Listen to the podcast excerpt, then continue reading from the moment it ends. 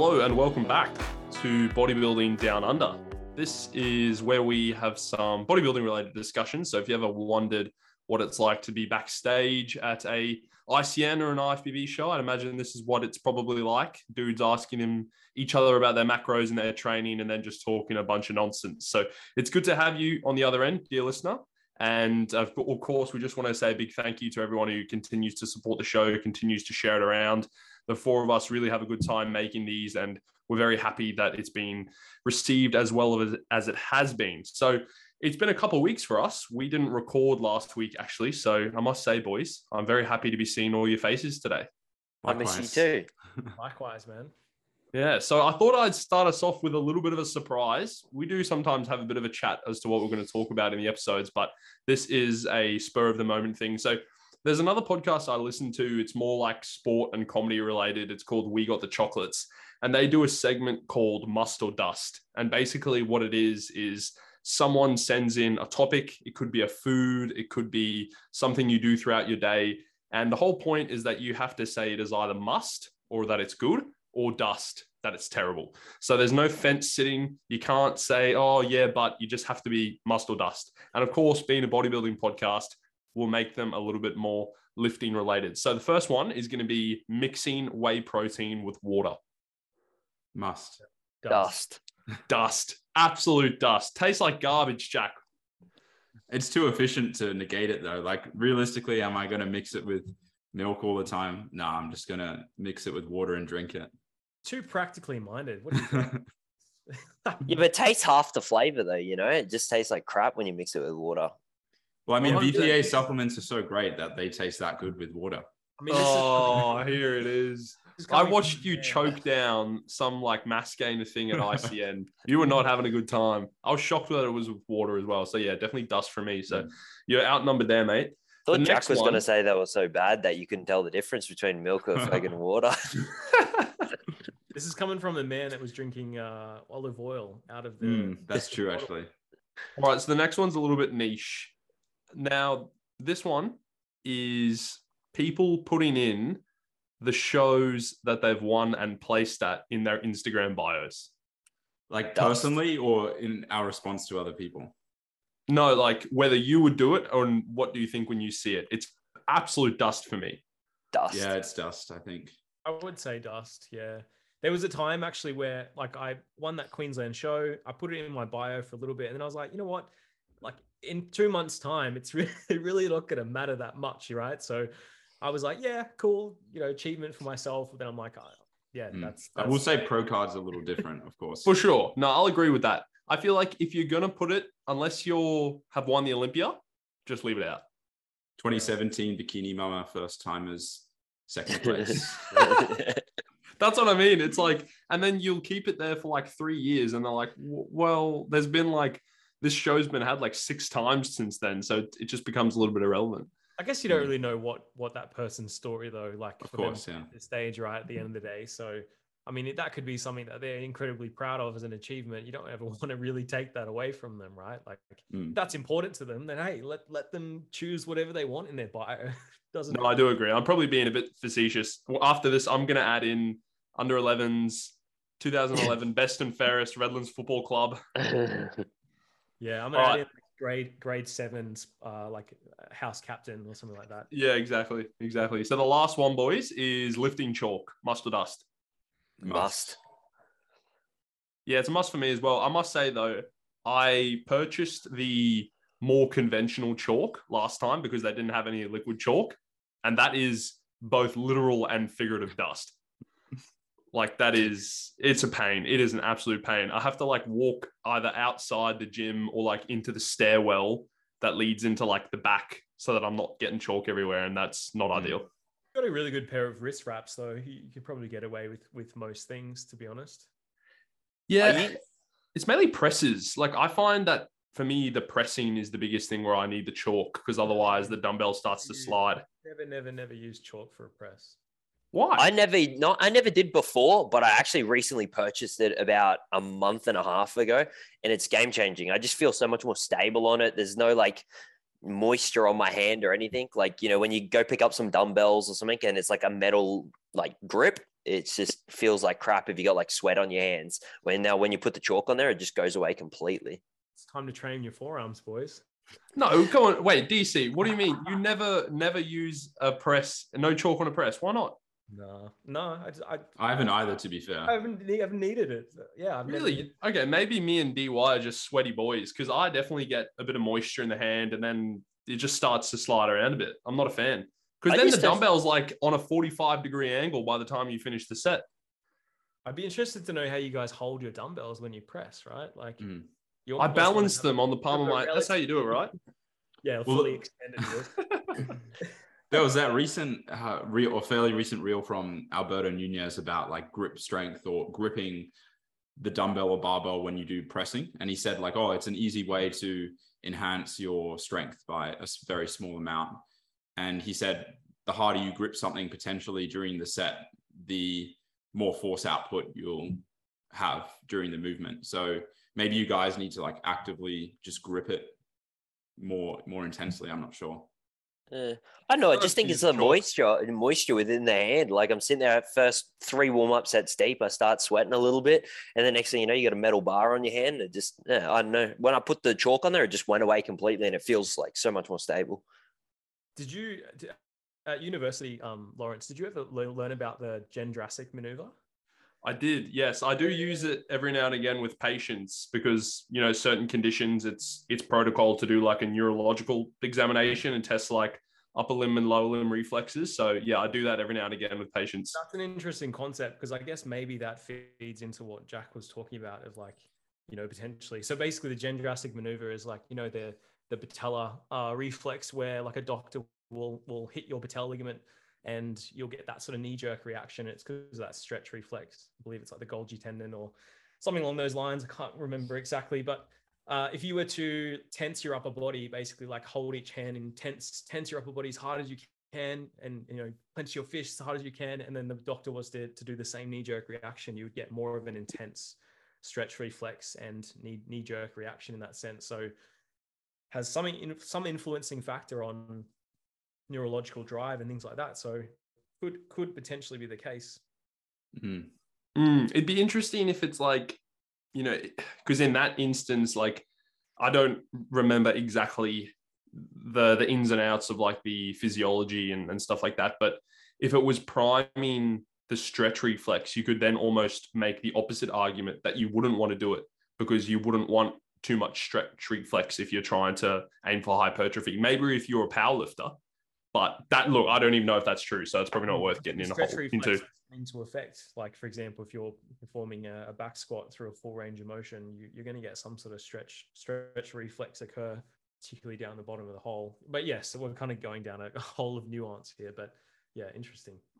Yeah, but anyway, boys, I'm glad you enjoyed that. I didn't even ask if you did, but I'm just going to assume did. So, Jack, you're in new surroundings, mate, and congratulations are in order as you are now a homeowner. So, big ups, mate. Very, very happy for you guys and happy for the dogs as well. So, how's the last couple weeks been? The last few days settling in and all that sort of thing?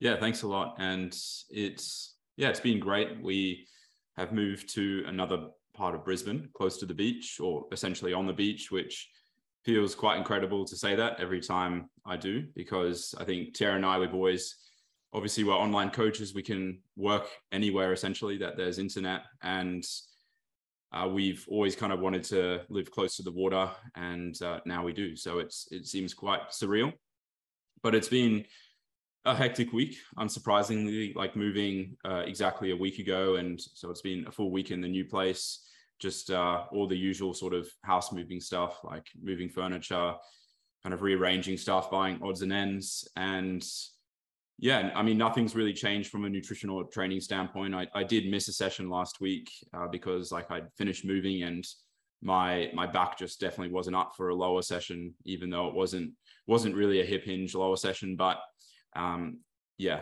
it, uh, things I think would have gone quite poorly. So I took a, a an extra rest day and I've trained you normally since then. And I'm now training out of World Gym Brendale, which is an amazing gym. I bumped into DC a few times while I've been there. And yeah, the, the equipment there is, is about 100 times better than World Gym Brisbane, just like a lot of Cybex stuff, Gym 80 stuff.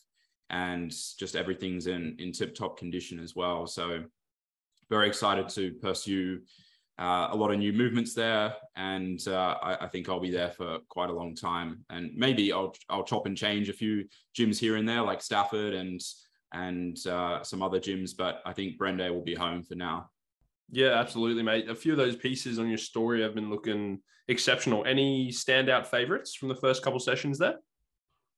Yeah, I'm really enjoying the the Gym 80 plate loaded row and the, the handles. Yes, that's the one. I'm, I'm really like the handles on a lot of the Gym 80 stuff and the Cybex stuff. I like the T-bar row from Technogym. I, I, never thought I'd say I like a Technogym piece of equipment, but that one is indeed quite good. And some of the Cybex stuff is is exceptional as well. Cybex plate loaded shoulder press in particular. I saw in your story that you put up the unrack for the T-bar row is mm. quite mm. it's quite hard, isn't it? Yeah. it's almost like slightly out of reach. So you yeah. really have to like get those obliques firing mm. to sort of twist from the torso to pull that out from the side. Yeah. But um it's a good piece regardless once you do get the unrack. Mm. Particularly when you use straps, like you have to lean lean over, do one hand and then then the other hand. So it's not yeah. ideal.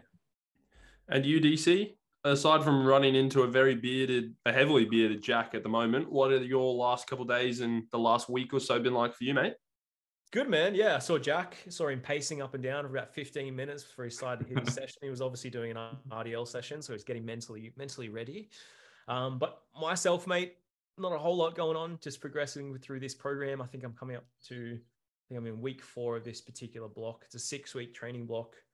And yeah, man, progressing really nicely. There's a few new exercises that I haven't done uh, before. So, for example, like the belt squat, um, I've been doing incline barbell bench, which I haven't run for a while.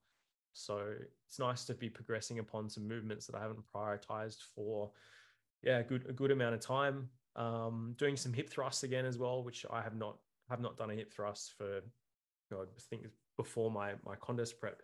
So it's been quite some time. Um, but time to sort of rotate that back into a program. And then nutritionally, I have to say it's been very, very boring. Like no, no changes to nutrition as of the last couple of weeks. And that's just because I'm just chipping up in terms of my weight. So no point in essentially changing that. Uh, I think I'm projected to run a mini cut towards the end of September. But hey, I'm I'm loving being chunky but funky. To be honest, um, I think yeah, I, I have no qualms to holding a little bit more body fat. I think if my performance is in a really good spot and I'm not depleted, tired, you know, all these these caveats that sometimes come with holding a leaner physique, I'm happy sitting here. I'm not. I, I don't even know if I'm ready to mini cut just yet. So we'll sort of approach that bridge when we get to it. Absolutely, mate. And you definitely hold it well. Like, I don't think anyone would describe you as chunky if they saw you on the street. In terms of um, like now that you're officially like a coach for BK and that sort of thing, has your workload changed much? Has your day-to-day processes and the amount you have to do and stuff like that changed a whole lot? No, I wouldn't say it's changed changed much at all. Uh, at all, really. Um, I mean, I would say I'm busier for sure. Definitely, we've been we've been doing consults with more athletes and onboarding them within uh, BK conditioning. You know, Brandon's run at capacity for a good stretch of time, so he's had quite a waiting list of really um, motivated athletes that want to join the team. So we've been running you know more consults throughout the week and on, onboarding more athletes for season A and you know season B the following year. Um, but in terms of processes, you know that sort of stuff, no, nothing really changed on that front. BNI meet up at least once a week, you know, via Zoom. He's over in, in Bali at the moment, like he would have said, you know, in his uh, podcast with us a couple of weeks back. But um, yeah, it's just talking about our athletes, how they're progressing, uh, setting up timelines in regards to future preps, you know, that sort of stuff. Doing more research on particular topics. So it's been it's been good. Yeah.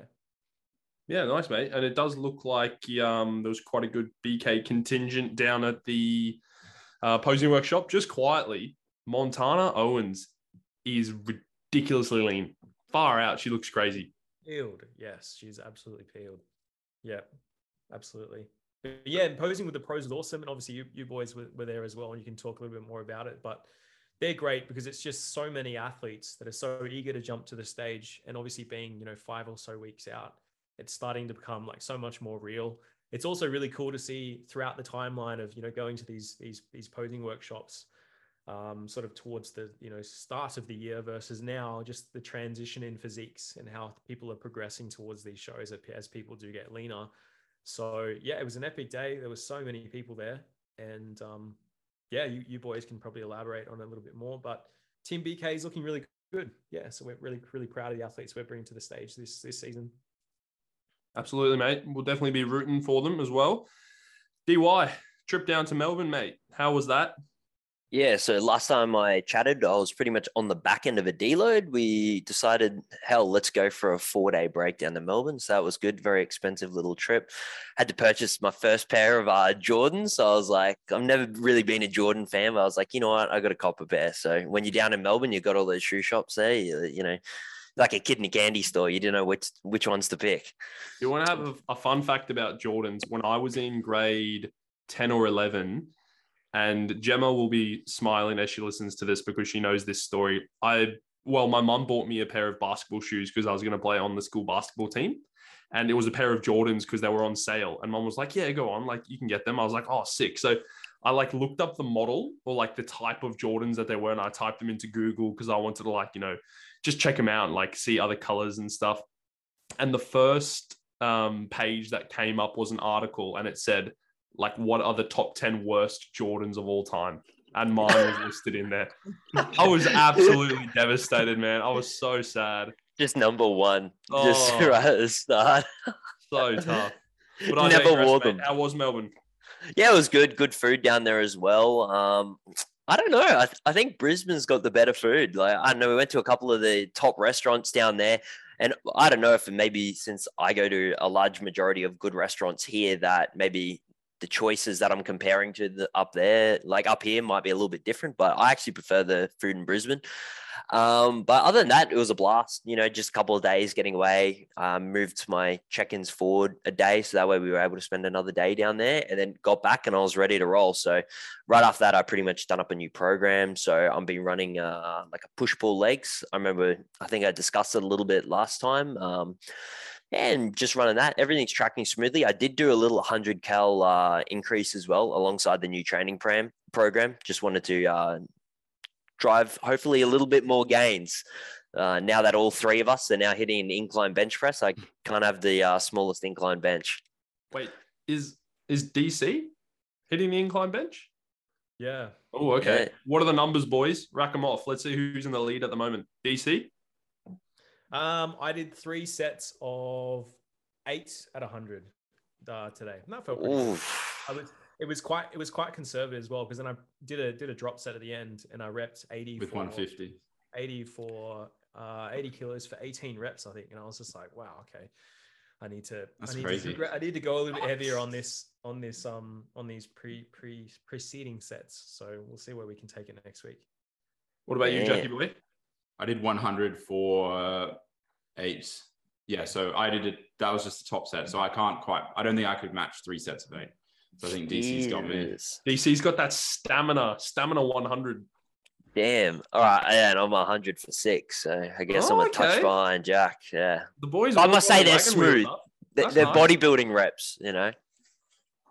Oh, sorry, boys. I was like doing that whole bounce off the chest that you see on YouTube and everything. No, no. DC had a slingshot on, just like yeah, yeah, Mark cranking it. Just... yeah, was I don't want curling my, my one as well.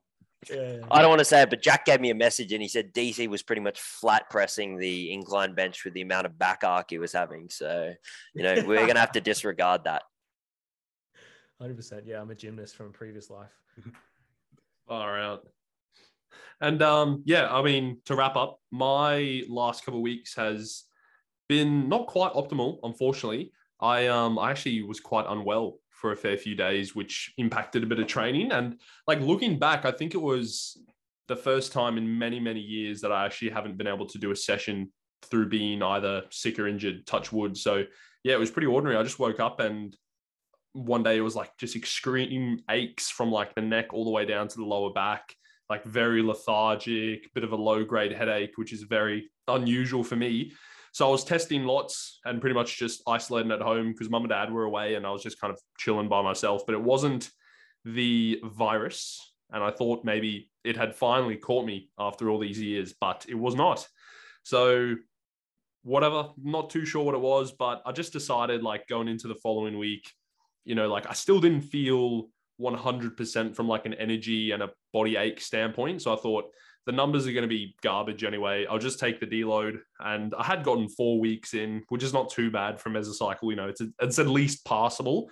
So took the deload, felt amazing afterwards, have felt super fresh this week and sort of used the chance to just shake up a few things. I've had very similar looking mesocycles for the last, you know, probably three or four.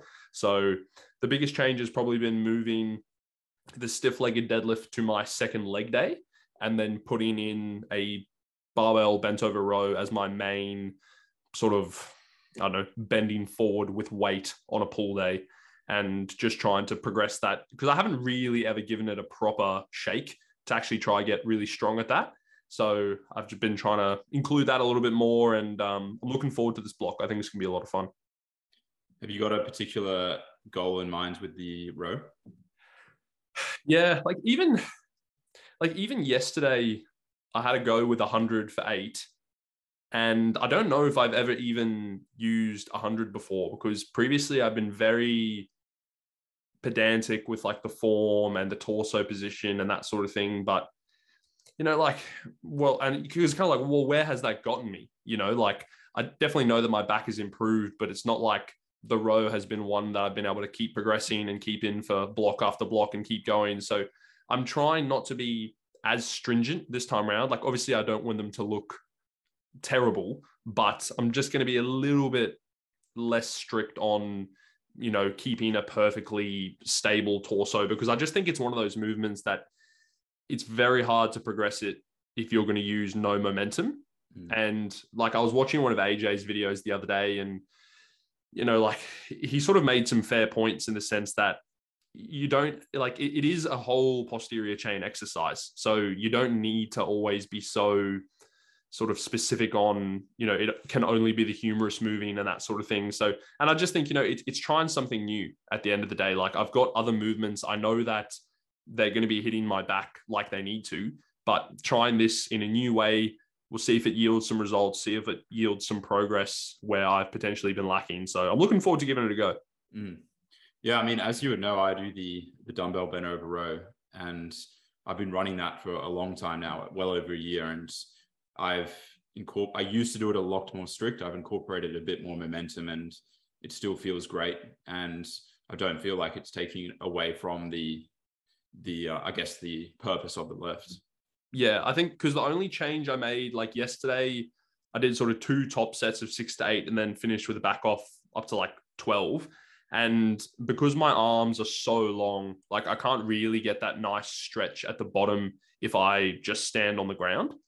So I just the second set like stood on like a 25 kilo plate and that felt really really good because it just allowed me to get a bit more of a stretch um, but still not being too pedantic on whether or not i you know stand up a little bit at the top of the rep especially as you fatigue and it kind of make, like if getting into that slightly more upright torso position allows you to bring your arms through more and actually get the muscle short like i don't really see too much of an issue with that. Mm. I think it's like it's one of those things where for as bro as it sounds like if you can still feel it in the target tissue and they look respectable, like I don't think it's something that needs to be super strict. You know what I mean? But yeah, it is it is a tough one. It's probably one of those movements that I even you kind of need to revisit it, you know, once a, a block, film it, just make sure that it's still looking okay. But yeah, I'm looking forward to the new block. It's going to be a lot of fun.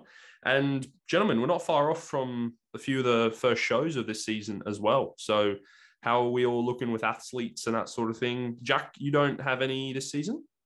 No one in Australia, unfortunately. But no? okay. Team TBD has, I think, 11 people. So, obviously, all with Tiara. And then I've got one guy, two guys in the US. Yeah, yeah. So, in terms of like Tiara's clientele, will you help out at all? Like, are you going to on show day, you're going to be running around doing anything? I'm sure I will. If they need assistance, I'll definitely be there. So if they need uh, a hand with anything, for sure. Didn't you put your hand up for uh, oiling up the bikini girls too? yeah. I don't have the certification required for that. So you'll be the photographer. and I'll be the trophy presenter. I'll do that strut on stage and that bounce around. put the medal. On. Yeah, on you'd smash that. I reckon you'd do really well at that. And for you, DC, like with you and BK, how how does it work? Like, do you have your athletes and does he have his, or is it all just going to be a bit of cross transfer? Yeah, so I think we definitely have our own individual athletes, but we definitely have a collaborative coaching model, in particular when it comes to the, the actual stage day. So for the most part, we'll both be attending to the group of athletes that, that we have, whether it be reviewing um, the the carb up protocol or the pump up protocol, you know, whatever it may may be, and also assessing the timeline as well, because obviously the the day the runs ahead of show or behind behind show, so we'll constantly be paying attention to that collectively. But I would say, I would dare say, obviously our attention will be more diverted towards our individual clients, but you know, at the end of the day, we we work collaboratively as a team, so um, it's going to be assisting BK athletes, irrespective of who is their primary coach or not. Yeah, cool. I like that. Um, just because I guess on the in the mania of show day, you never know when someone's just going to need you to to step in, and it's not like you're not going to help at the end of the day. So no, that's Yeah, good. Yeah, yeah, exactly right. Beautiful boys. Well, that's a good catch up. I'm glad to see you're all alive after two weeks and doing well. So we'll crack into a few Q and A questions. We've got a lot of really good ones on the poll this time around. So DY, I'll go to you for the first one, mate. And the question asks: Have any of you guys ever done a dirty bulk and taken it a bit too far? So I'm assuming they're meaning from a body composition standpoint, maybe getting a bit too uh, chunky but funky, as DC said earlier. Yeah, so I've actually done uh, probably a couple of rounds of dirty bulking. This was before I actually got a coach and decided to go down the bodybuilding uh, route. It's definitely been washed out a lot back probably about five, ten years ago. Like, you know, you see Lee Priest sitting there smacking a box, a big bucket of KFC after every workout. And you're like, wow, this guy has an amazing physique. Unfortunately, it just doesn't work like that. I remember after every single uh, training session, I used to train with a mate and we'd be like, all right, where are we going to go today? Like one day it might be KFC, something like that. And it just doesn't work. It's too much fat gain for not much muscle gain. Like, you know, when you think about how much percent of your body weight you can actually put on each month in lean tissue. And then when you go have a dirty bulk and you're putting on one, one and a half kilos a week, you can't maintain that for long. Like, you know, you maintain that for like what, 20 weeks and you're nearly 20 kilos up. There's no way you're putting on 20 kilos of muscle mass in that time. So I have done them and as like I did them in my earlier years of training, so they were extremely productive. But could I probably been extremely productive and limited the amount of fat gain that I put on? Yes, hundred percent. But I don't do them anymore. I don't suggest anyone do them anymore. Um, tracking your macros, you know, going week to week with or month to month with your weight, you know, making adjustments that way is definitely going to be the better way. Hmm. On that, how often do you get people to check in in their improvement season? Do you still do weekly or do you space it out a bit more? Yeah, I do weekly. I do weekly. I look over programs, check their weight, you know, if they need anything adjusted or anything like that, check in on them. But yeah, every normally weekly. I don't do bi weekly check ins. Could you see the rationale for it though? Like in the off season, if you're working with some experienced, like, are you really seeing that much of a difference? Uh, yeah, I believe so. Like uh, with a large majority of my client base being female as well. Like you know, the you know one bad week can then steamroll into a second bad week. Unfortunately, not all of them are like Lawrence here, where you know every client ticks the box 100%, hitting macros, hitting workouts perfectly. You know, there might be one week where you might have a little bit of an average week, and then you know if I don't check in with them for two weeks, that could be two weeks of average check-ins. So at least you know touching base with them, seeing how they're going. You know, there's a lot more to I guess my coaching, my coaching than just one week's worth of results. Like I want to make sure they're all right, you know, the boxes are being ticked and they're all right mentally as well. I think accountability is a is a massive aspe- aspect to that as well, right? So Mm. you do have someone who might stray off target in relation to their goal. Having a weekly check in is just a really good way of maintaining accountability to that long term goal, which we probably all need every every now and then, regardless of whether you're a coach or not.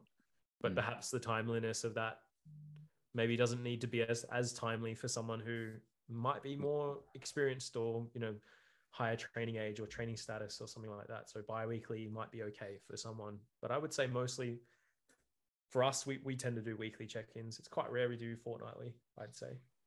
I just mm. feel like a lot can steamroll as well. Like, you know, if you have one average week and then maybe before, like, you know, you've obviously done your bodybuilding show and then it can just like kind of steamroll. Like, you have an average week and you're like, well, this week was shit. Why not make the next week shit? Where it's like, you know, if you can pull them back in, just be like touch base, like, you know, hey, how you going? Like, you know, oh, I had a bad, oh, well, let's get back on track. Let's tick the boxes and let's not make it be two, three bad weeks and let's just get right back on track. Yeah, I think it's very individual dependent, I would say, and probably something you work out over time. But We'll get to uh, another question. So, Jack, you can get into this one, mate. Advice for a 16 year old wanting to compete. Yeah, interesting question. So, I wait. What what uh, age did you first compete? You would have been 17, 18? I was 17. I started with Mm. Joey when I was 16. Yeah. Yeah, nice. And so I guess you might be most qualified to answer this. So I'll be interested to hear your thoughts. I think for for most 16 year olds, the majority, I think, in my opinion, should not compete at 16. I think waiting until you have a more established foundation. I'm sure there are plenty of 16 year olds who probably have more muscle than me, uh, but I would say most 16 year olds don't. and they could benefit from gaining for longer, uh, especially just being in school as well. And even in university, I guess some might say, particularly in university, you have more free time, you don't have as much responsibility. So that could be a good time to compete for the first time, like I did. I think with high school, though, uh, you're very susceptible to outside influence through like disordered eating or or certain nutritional protocols and I, I don't think like high school at 16 is is socially the time to compete and also from like a development standpoint as well. Like you're still within that phase where your your body is literally growing in terms of laying down bone etc uh, so i think probably waiting till even 17 is pretty damn young lawrence. Um, so I would, I would probably personally wait till like 18 plus in my opinion. No, and I do agree with you. Like, whilst yes, I did my first season at 17, like it definitely had its challenges being in prep and being at school. Like it didn't really affect anything from an academic standpoint, but man, some of those PE lessons, I was dragging ass. Like I felt terrible. But I think it's like, and I can't, I it would be a lie for me to say that I don't sometimes think about, you know, what if I had actually just started with Joey at 16 when I did, and I said to him, like, hey man, I want to compete when I'm 20, you know, and we just spent that whole time gaining. Like, of course, like that would have been super beneficial, and my results would undoubtedly be better because I would have eliminated all that time getting into a harsh deficit. But I I guess from the other perspective, it is like I just wanted to see if I actually liked it or not. I wanted to mm. see if I actually enjoyed the process of getting on stage and being on stage and doing the bodybuilding thing. So I think that has merit. But, you know, like if you do want to be as competitive as possible, probably not going to be best to compete that young. Like, I mean, I was definitely, you know, could have been bigger and could have gotten leaner, but it was sort of a good point to be at considering the amount of muscle I had. Like, I think anything more, I just would have looked, you know, like a tennis player on mm. stage. And that's obviously not what we're going for when we're trying to be bodybuilders. So, look, I think there's pros and cons to both, but for the majority of people, it is probably going to be better to wait a bit longer. Obviously, there's going to be freaks out there that can probably, you know, compete at 18 or 19 and, and win an overall, but, you know, they're, they're few and far between. yeah DC. totally. if you're if you're a 16 year old kid and you've just established that like the bodybuilding stage is something that you want to aspire to like try telling a 16 year old kid no no no no wait another four or five years to compete you'll Mm. be okay i can guarantee you they're going to be like man i want to get on stage right now like i want to like who can i talk to to, to make this happen sort of thing so in in light of like yes you know get that experience i would say align yourself with someone who can mentor you correctly along along how to follow a smart way of prep Mm. um, if that's the direction that you want to go down. Because you definitely don't want here at bodybuilding down under to deter any young young dudes that are like super keen to get to the stage. No no no no wait wait four or five years you know you haven't built the physique yet. It's like yo if you want to do it you can do it. But like Mm. Lawrence said there might be that trade-off you know maybe, maybe you'll be more competitive in a couple of years time if you spend that time building but if you do want to Yeah. compete this is the the person or this is the you know the way to do it properly Yeah, I mean, I guess where I was coming from is more the actual like physiology of someone who is still 16. Like we know that competing naturally, it does interfere with your natural testosterone. and it might interfere with your bone mineral density as well if you are still laying down bone mineral density at that point in your life, which you are. So that that's more where I was coming from. Which I mean, there's always a risk, even when we compete now, like in our 20s, there's still a health risk associated. So it, as long as the individual, because ultimately it should be the parent's decision, that might be controversial. But at 16, you're not an adult, so mm. it, it should really come from the parents. Probably more, even more of a reason to do it smartly. Mm, for sure. If, if you are going to be that young and compete. Yeah. And as long as you don't mind your homeroom teacher pulling you to the side and asking, you know, is everything okay? You look a bit unwell. That actually did happen. And it was funny because I I came back to school like, yeah, yeah, what's going on, Lawrence? You look sick. Um, feeding you? Like- yeah. and it was funny because I saw her the, the following year at like an awards ceremony once I had graduated and I was in prep again. And she was like, no, it's happened again. So yeah, I did obviously put on a bit of weight in between those times, but no, funny to reflect back on. Any last things to add to that, DY? I heard the uh, the real reason of concern is that you're in the uh, gym posing rooms in that little little mirror, yeah, yeah, yelling out whatever it takes. I'll do it, and you're sitting there in your posing trunks in the middle of school. Is that not true? Mate, that's completely true. I couldn't deny that at all. I could just imagine that you're sitting there running through your posing routine in like some little trunks at like lunchtime, and the HPE teacher comes in cleaning up the basketball. What the hell is this? But it was weird. Like no one aside from my close friends really knew what was going on. And then I rocked up to school on this on the Monday, and I had a very noticeable post-show glow. And everyone was like, "What the hell?" And then a few teachers were like, "Lawrence, like, what's the go?" And I was like, "Oh, yeah, like I did bodybuilding show on the weekend, and then." yeah, but definitely an interesting look to rock up with on a Monday morning. I'm just imagining you at like your school swim carnival, like everyone's just eager to get in and like do their 15 minutes. Oh, here you are, like lining up at Marshall, like hitting this side chest in your little. Mate, I was actually so upset because the swimming carnival was like January, so I was only like a couple weeks into the diet. But imagine if it was like mid-year, just mm. pulling absolutely shredded. But yeah, yeah. it wasn't to be. It wasn't to be men's they aren't speedos. He's sitting there in his posing trunks, just sitting there. Why is there glitter on them? Oh, wow. Now I don't really have much more to add to it. Obviously, at 16, like 17 years of age, you need to be very careful because obviously mental health, like you know, with the physique sport having such a high percentage of eating disorders, like let's say if a 16 year old female girl wants to go in there, her expect expectations of lean once she comes out of that prep are probably not going to be the same and it's going to put her in a very bad space. So they obviously need to be educated on that let them even know that before and you know obviously making sure they tick some like tick the pre-prep boxes before they actually do it. But other than that you boys have it all covered. Definitely. All right next question. Do you guys ever get sore muscles from lack of use? I'm not really sure how to approach this one. Is it maybe like you know, that so, first week after the deload, like mm-hmm. you're just super sore. Do you reckon that's what they're getting at? Yeah, it was. It was like coming out of like a holiday. So let's say you have like a two week holiday and you come back and you're like you're extremely sore muscle wise. Hmm. Yeah, yeah I'm cactus first week after the deload. I get very sore. But I guess that's where we sort of come back to the whole idea of the the repeat bout effect. Like the following week, when you come back and you do the same thing, your body's adapted to that stimulus. But I think it's pretty pretty normal for that to happen, especially with like novel exercises. So, for example, like if you go train with your friend and you use a machine that you haven't ever used before, you're probably going to be pretty sore after that because it's a stimulus that your body's not used to.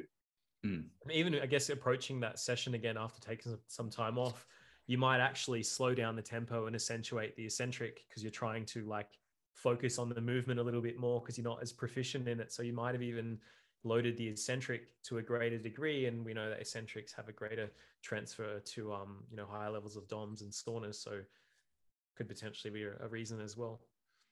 Yeah i actually interpreted it as like having time off the gym completely like say three or four weeks off without any training and actually getting sore muscles in in that time. Because I've, I've done that before because of my back and i did notice that it was mainly because I think the question asker specifically mentioned the back, and I did get a sore back.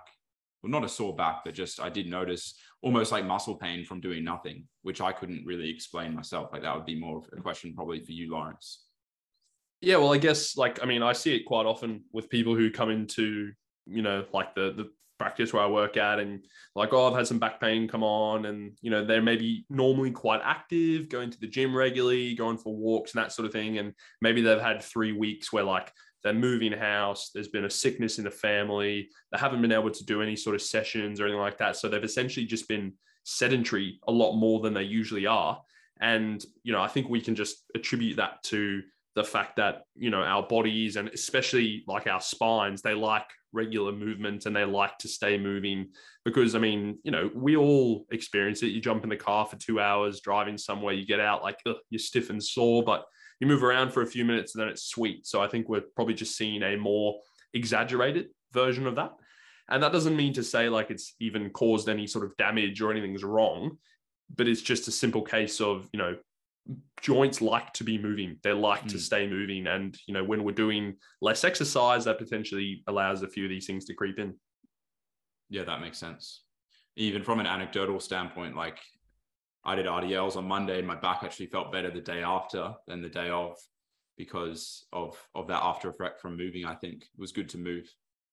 Yeah the best thing ever is like when you get a patient at work and they've got like some lower back pain. So like first we go to the gym to maybe go through some of their exercises and then like as we're walking back to the consult room they're like oh actually like i feel a bit better after that.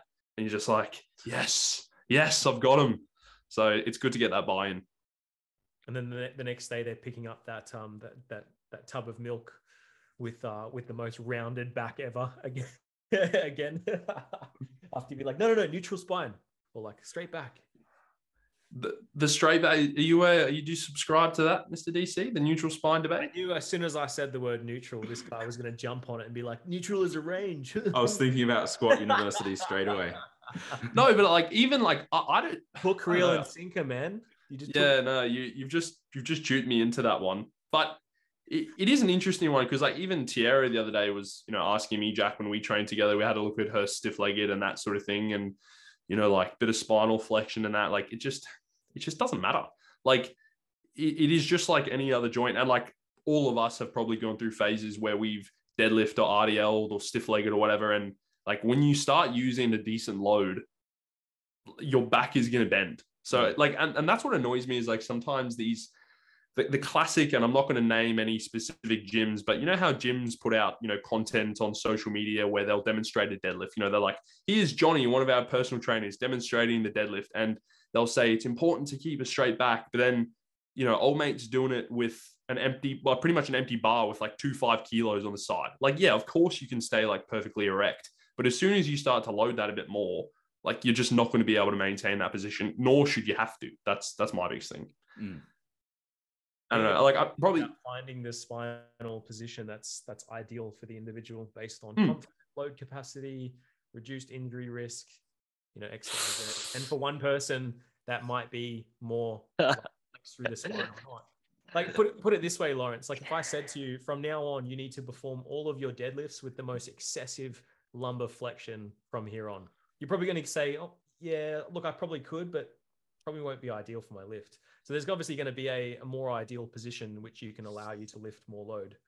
Mm, definitely, and like I agree with all that, except for the injury risk part, because there's there's no evidence to suggest that that is correct.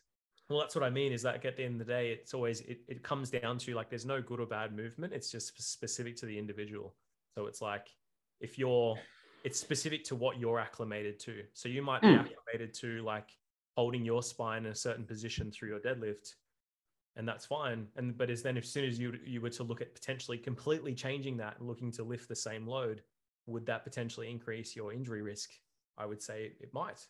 It's like asking if you to go into like uh, like tomorrow. I want you to start performing some max rep snatches. Let's see. Let's see if um like spinal position plays an effect on that for you, an injury risk. I think yeah, like the whole thing about you know acclimating yourself, like that's completely right. You know, like because at the end of the day, tissues will adapt. So as long as you're doing something in a progressive and gradual and sensible manner, then you know it's not an issue. But like if we're talking just about like spinal position during a lift, irrespective of like, you know, if we're talking about that in isolation, like there's that in itself is not a you know, more injurious than like a neutral spine, for your example. Even uh, what if what if you factor in load though? Well, that's where it comes back to, I think, tissue adaptation over time. So it's Mm. like if you're start deadlifting on your first day, where you do 40 kilos total and you have a little bit of lower back rounding, yeah, that's probably fine. If it feels good, awesome. Because by the time that you've lifted like that for four years and you're doing 180, your tissues have adapted to moving in that way. Mm. Now, if you've never deadlifted in your life and you attempt 180, look, there's probably that's that's an instance where we're like, okay, your tissues are not like they don't necessarily have the capacity to deal with that. And that's where we could suspect that maybe you would sustain an injury from a pure tissue capacity standpoint. But you know, like the load, I, I it's it's irrelevant really because I mean, people, for example, hurt themselves warming up with you know 100 kilos when they sometimes deadlift 200 kilos, um, irrespective of spinal position. Mm. Yeah, I must admit, like ever since you started your podcast, like it's kind of realigned. Oh, no, I'm just a lot more careful of how I talk about injuries to clients, um, which I think is a good thing. Like, uh, it's particularly when a client tells me I'm scared of getting injured because I I'm training hard, or I'm scared of getting injured on this particular movement, and it's an interesting discussion with them essentially and it's a little bit outside of my scope too in some aspects Yeah, that's like the main thing. Like for me, a lot of the time, it's the words we use are really important and they're Mm. really powerful. And I just don't want like because you can easily create fear within people depending on how you say things and what you say. So like for me, that's a lot of the gripes I have with certain people. It's like you're deterring people and you're creating barriers by using certain words like that. Um, so I just think that's and look, we could all be better with that in in a lot of different things. Like I'm sure I've I've, I've said some of that along the way, but it's, it's a good thing to be mindful of. Yeah, I think it's really, I think it's really easy to catastrophize or create a problem out of nothing. Essentially, when it comes to being a PT or being a doctor or whatever it may be. Hey, don't do this because you'll injure yourself, and then all of a sudden the person immediately thinks that as soon as they get into their position, they're going to injure themselves, and it's almost like, are you then training your body to feel discomfort and pain within this range because someone told you that you're going to be painful in that range? And that always comes back to the argument of like you know like you said spinal spinal positioning like it's all just comes down to what someone is used to i guess and what is comfortable for them. And it's it's, always a trial and error uh you know standpoint instead of just a hey don't do this don't do that. So let's try this let's try that let's see what it feels like Mm, definitely, definitely. I've spoken too much, so It's funny we went down this rabbit hole because I was going to say it when you were talking about doing your bent over rows. I was like, you know, I'm not going to say it because it's going to go for like, you know, 15, 20 minutes down this one rabbit hole. But yeah, I was going to ask something similar. Like, do you think it's gone a little bit too far with now, like some of the form stuff? Because I remember originally, like, you know, you look back five years ago, you're going to have a straight back with everything, blah, blah, blah, blah, blah. And now it's like come out, it's like, well, you know, actually the spinal position, like, you know, it doesn't need to be straight and it shouldn't be straight a majority of the time. So yeah, it was just I guess we found it found ourselves here anyway. it was inevitable It's then interesting when you want to instruct someone on how to perform a deadlift, then because it, you know it, you you almost need to have a certain position to practice initially to then move into to then explore ranges. You know what I mean? So I think that's often when like a PT might say, you know, hold a neutral spine. It's like, okay, let's start there. Let's see what it feels like. Okay, this doesn't feel right. All right, let's let's round a little bit more for the thoracic. Does that improve our our positioning or our hip positioning from the starting position or you know whatever it may be? So yes, I know a lot of the injuries like seem to come from the exercise themselves, but a lot of it's coming from like the recovery standpoint as well. Like, you know, are you warmed up enough? Are you actually familiar with that weight? Like, you know, controlling the weight. Just don't go from 60 kilo deadlift last week to now doing 120. Like, you know, working your way up, making sure your recovery is on point. You're eating enough food if you're in a surplus. Like, you know, you're having enough protein. You know, you're hydrated, and all that comes into effect before majority of the time that one exercise does. Yeah, 100%. I think that so often we point to stuff like technique, but you know, I could easily list 10 major things that are probably a lot more predictive of injury than, you know, whether or not you've got a bit of knee valgus on a squat or a bit of lower back rounding. But I don't want to make it a physio podcast, boys, because I literally will go all night. And you found my kryptonite. You got me all riled up there. So People just need to go and listen to the General Muscle podcast. I didn't want to say it, Jack, but you know, do what you have to do.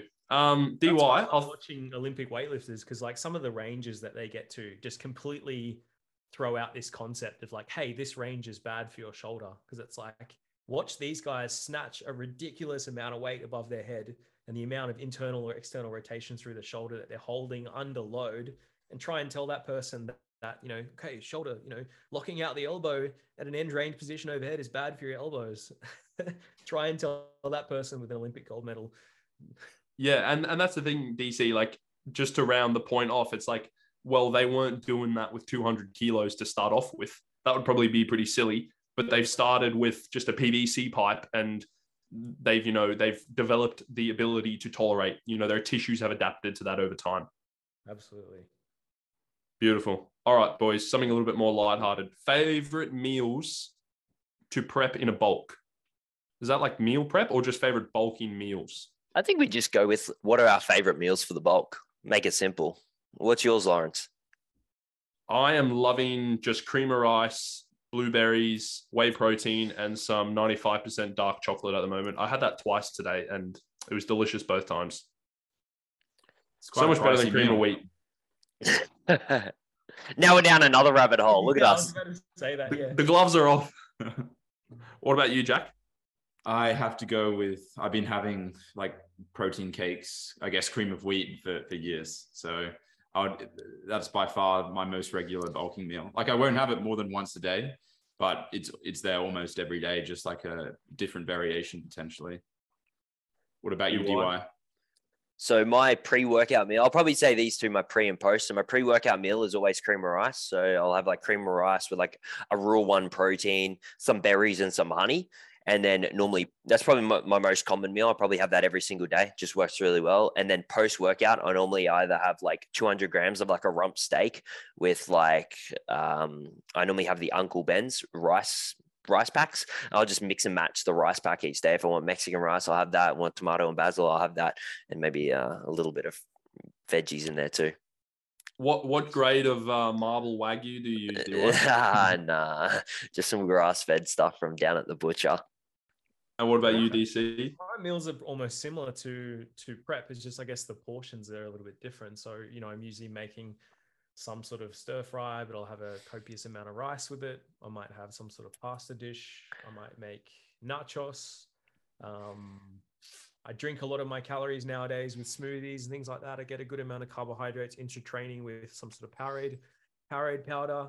Uh, usually I'll have I'll usually like stick to like an oats, but I might just add more condiments to it to try and sort of bulk it up a little bit more in regards to peanut butter or Nutella or things like that, just to try and get in a little bit more high higher density of calories within that meal. So my hunger is still not existent, so I need to rely on, on quite dense dense foods in order to meet my nutritional requirements. Mm. I've got a question for you guys. Like, how much do you factor in price to what you eat? Like, do you actively, let's say you usually get this brand, but like another brand, which is the same thing as on special, do you buy it or do you like have a budget per week? I think listeners would be quite keen to hear that. Lawrence, I'm still a little boy. I still live at home with my dad. But, uh, but I'm young, so don't judge me out of any of you listeners. I'm a baby boy, but um, no, mum still does the groceries, mate. So, but to be fair, like everything I eat is dirt cheap anyway. Like half of what I eat is rice. So you are. What about you, Jack? Oh, all right. let the real Uh, adults answer this question. I don't have a budget. Honestly, I don't really do much outside of like bodybuilding. So I normally just buy whatever I want other from the shops. Like, yeah, yeah. Like I, I honestly don't really buy much apart from active wear, gym memberships, and food. So I do buy like the better stuff. So probably my groceries might be like 200 or something a week. And then I'll go the butcher right after that. And I'll probably spend like 70 to $100 there as well. So just, so probably just for myself, probably around like, I guess 250, 300 bucks a week. Mm. I actually rarely meal prep, and even through the entirety of my contest prep, I never never meal prepped. I would always just cook fresh on the day. I enjoy I enjoy cooking, so it was sort of somewhat therapeutic to go into the kitchen for twenty or thirty minutes and cook a meal and eat it right then and there, as opposed to fill up my fridge with Tupperware containers, which I have nothing against. I think that's incredibly smart, and it allows you to you know plan according to your what, what your macronutrients requirements are in the week up and coming. Specifically, if you don't have a lot of time to do so, but I live and work in front of my computer with the fridge about 10 steps away. So it's very easy for me to go and just make up a meal that I need depending on you know where I'm at in the day. So yes, I don't do a lot of meal prep. I don't know about you boys. Well, what, how much price though? How much do you reckon you spend? That being said, I forgot to include Uber Eats and probably eating out. So if you probably tack on another 100, 150 on there. Do you? Yeah, I think I would probably spend around maybe 300 a week, something along those lines for, for groceries. And that would be for myself and Nicole. So not just Mm. myself. But um, yeah, probably about 300. Because you're You- doing the bloody price war with yourself, aren't you, at the moment, Jack? You're trying to like keep it as low as possible. Yeah, I mean, uh, in the like probably a year over a year ago, like I honestly wouldn't care. I'd probably quite easily rack up 250, 300. But I mean, it's almost become maybe it's the mortgage. I'm not sure, but uh, I've just been seeing it more as like, uh, I guess, like how low can I still achieve great nutrition and and how much money can I save in the process, which is more time consuming. It's a bit more of a nuisance, but like I've I'm around like one to one to 150 at the moment and that's um still nowhere near as low as like Tiara. She literally spends like 50 bucks a week on food. It's just ridiculous. Um, but it adds up. Times that by 52, it adds up. Yeah. You know who's the king of meal prep? Is Damo. yes, Because sure. it all looks great. Like it all he's like and he like man, he like bakes his own bread. Like he's Mm. just yeah, it It's all looks amazing. It's crazy because I was talking to him on the weekend at the posing, and it's just it's so insane how he can have such a variety of meals and stay on track. Like doesn't ever eat out really. Like he always makes everything at home, and it looks absolutely unreal. And like you know, he's got obviously a kid that he's got to feed as well. You got to make it enjoyable for the kid, and you know, you make different meals every single night, and they always fit within his targets. It's, it's crazy the level of dedication that he's got. I couldn't believe how young he was. Like, I know that sounds weird coming from me because I'm younger than him, but I think he's only 33, which for that level of muscle maturity and size and density, like I was actually quite surprised by that. Like, Mm. that's ridiculous. Yeah, he Yeah, is a I'm- large I specimen. wasn't, wasn't sure what his age age was. Yeah, to be honest, I probably would have thought it would have been about like 30, in between 30 to 35. Maybe I just want him to be my dad. So I thought of him as being a bit older. Maybe you But- wanted him, wanted him to be older, so it uh, that could justify his his muscularity for you. Yeah, exactly. Like I sort of thought, mm, you know, when I'm 40, I'll look like Damo, which kind of what we're all shooting for. Let's be fair. I Mm. thought you were about to say like 26 or something and just be like astronomically low and just like just blow all of our egos out of the water. Alrighty, next question. Why is the Stairmaster the go-to in prep? I've never used the Stairmaster in prep. What about you boys? No, I've never used the Neither have Stairmaster I. prep either, nor have I prescribed it for anyone really as well. Same here. Oh, So- DY has for sure. I know Yeah. it. I know it. nah, so I have used the Stairmaster because I never used to track uh, activity like my daily step count. So when I was with Joe, my first ever prep, we just used Stairmaster to increase my daily activity. So, um, and then I did that on my second prep as well. On my third prep, I did not. I took it out. I went with steps. In my opinion, steps are just all round better. But now, let's say if someone gets to that point in prep uh, and the steps, you just can't drive up any higher. Like maybe they're working at an office and 12K steps is an absolute mission to get. I can't be like, all right, well, now I want you at 15. So it gets a little bit harder. So then I, on the rest days, I'll be like, all right, well, on the rest days, go in, do 30 minutes on the stairs, and therefore we can increase that activity. Um, do I prescribe? There's no real preference, I would say. Like, I just go for the calories burned, but I feel like the Stairmaster, the calories burned are probably the highest out of nearly all of the other cardio pieces, in my opinion, for the rate of, uh, you know, per 30 minutes, you know, you're burning like three, 400 calories. So I don't know. A lot of people actually ask me for it, like in terms of preference for it. So normally, hey, if they want to do the Stairmaster, they can. Um, but normally, always steps, and then I'll maybe add in some form of cardio. If they want the Stairmaster, they can have it. One thing I have done uh, actually this week is I had one girl and I added in the Stairmaster just for like keeping the structure on the rest days. I found it was a huge help uh, to then go in the same time each week in the gym. They're just in there doing something. It also gives them like something to break up the meal timings with because as the food gets lower, um, it's something to do. I know when you boys were training in prep, I'd be at the gym for three, four hours and I wouldn't even think about food. So I kind of wanted to implement it for that kind of benefit, but without obviously driving up the uh, step count because she did work uh, at an office but there's nothing really special about it. It's just I, for me, if they can't get their steps any higher and they need some more calories burned, well, I guess you know some form of cardio is in there, and I just feel like a lot of bikini girls love it. Yeah, I yeah, think, I think you know you go you go Jack first. oh, we might be saying the same thing. Like I think often there has been a misconception about the Stairmaster where it might bring you in faster, it might kind of bring out details in the lower body, which I don't think is the case. And of course, we've all seen those videos on social media about people doing kickbacks on the Stairmaster, which is, of course, absolute rubbish as well. So just thought, thought I'd outline that.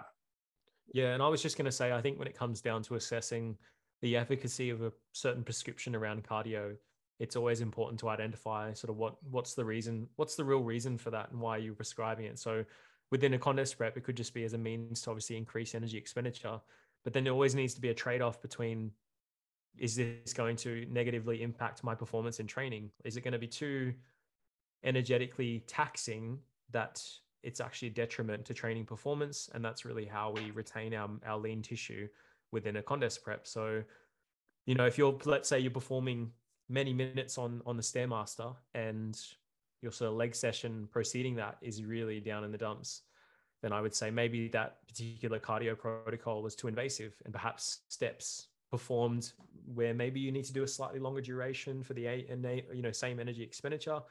If that, that then allows you to be able to perform in your next leg day to a, to a better standard, then that might be a more appropriate protocol for the individual. So I don't think, I think there is like a bit of a connotation around the Stairmaster in a way, but I think it's always like you select the appropriate strategy for the individual based on how active they are, what's the easiest sort of sort of cardio to integrate from a, like an accountability standpoint what's not going to add an extra an hour and a half a day to perform uh, which might be unrealistic and unachievable for that individual if they're very busy with work so it's yeah it's so many different facets to what would come into the description of a specific cardio tool Mm, definitely. Uh, a couple more questions, gents. There was a question about Yohimbine and sort of any of our experiences. We were talking a little bit off air, and I know DC has used it. I know me and DY said we hadn't, so I really have nothing to add. Jack, have you used it? No, I haven't. I've never prescribed it either. It definitely doesn't seem as popular in Australia compared to the UK. Okay, well, DC, do you want to just give us a bit of a rundown as to what it does and like what your experience was? It was like how it made Yeah, you feel yeah, and yeah, stuff. Sure. So I guess um, Yohimbine or Yohimbe is a fat loss supplement, sports supplement, which um, bodybuilders can utilize as a means of trying to improve their conditioning coming to the stage. Um, it is basically an alkaloid derived from like an African uh, bark. It's a supplement which you can't get over the counter here in Australia, but it's not prohibited on the WADA list. So it is you are able to to take this, you know, similar to like melatonin, for example, which you can't get over the counter here in Australia, but it's obviously not banned on the prohibited or WADA list. Uh, essentially, how it works is like it's a it's an alpha two uh, receptor antagonist, which are basically these the well, alpha two receptors are basically receptors that sit mostly in like the um, the, the CNS that uh, for the most part are inhibited, and when they're uninhibited, they actually release um, or become receptive to like norepinephrine or you know nor, noradrenaline in a sense. So yohimbine being essentially a alpha receptor antagonist, it basically stops the inhibition of um, noradrenaline and promotes its release, which really is, a- is a neurotransmitter that increases like heart rate, heart contractility, um, sort of causes like vasoconstriction of um, arterioles, stimulates sort of the renin angiotensin. I won't go down that track, but basically what it does, it increases thermogenesis and lipolysis and um, can assist in fat loss. So a lot of a lot of natural bodybuilders will will tend to use it. I wouldn't say commonly as much in Australia, but like you said, potentially over in the UK. I don't know if the boys on natural bodybuilding worldwide talk a little bit about it. Um, people use it over in the US and things like that as well. But I wouldn't say it was is sort of like game changing. Like I wouldn't say it's the difference between having diced glutes on stage or not. I would almost put it in the category of like, you know, it's whether you take creatine or not. Like it's gonna, it might help a little bit, but you know, uh, creatine is probably even too much of an, an exaggeration there. I, I would say creatine probably has better benefits in the sense, but um, yeah, it's one of those things that might be like an, a one percenter in terms of you know fat loss, but obviously your your net calorie deficit over the course of a contest prep is really what what deems your conditioning on the day, given that you've got enough time. Hmm. Yeah, I guess it would work similar in many fashions to caffeine. So it could be like pretty much, yeah. yeah. Right. And that's why caffeine does aid in, I guess, in some aspect of fat loss. It's just not I think it's less than 1%, I would say.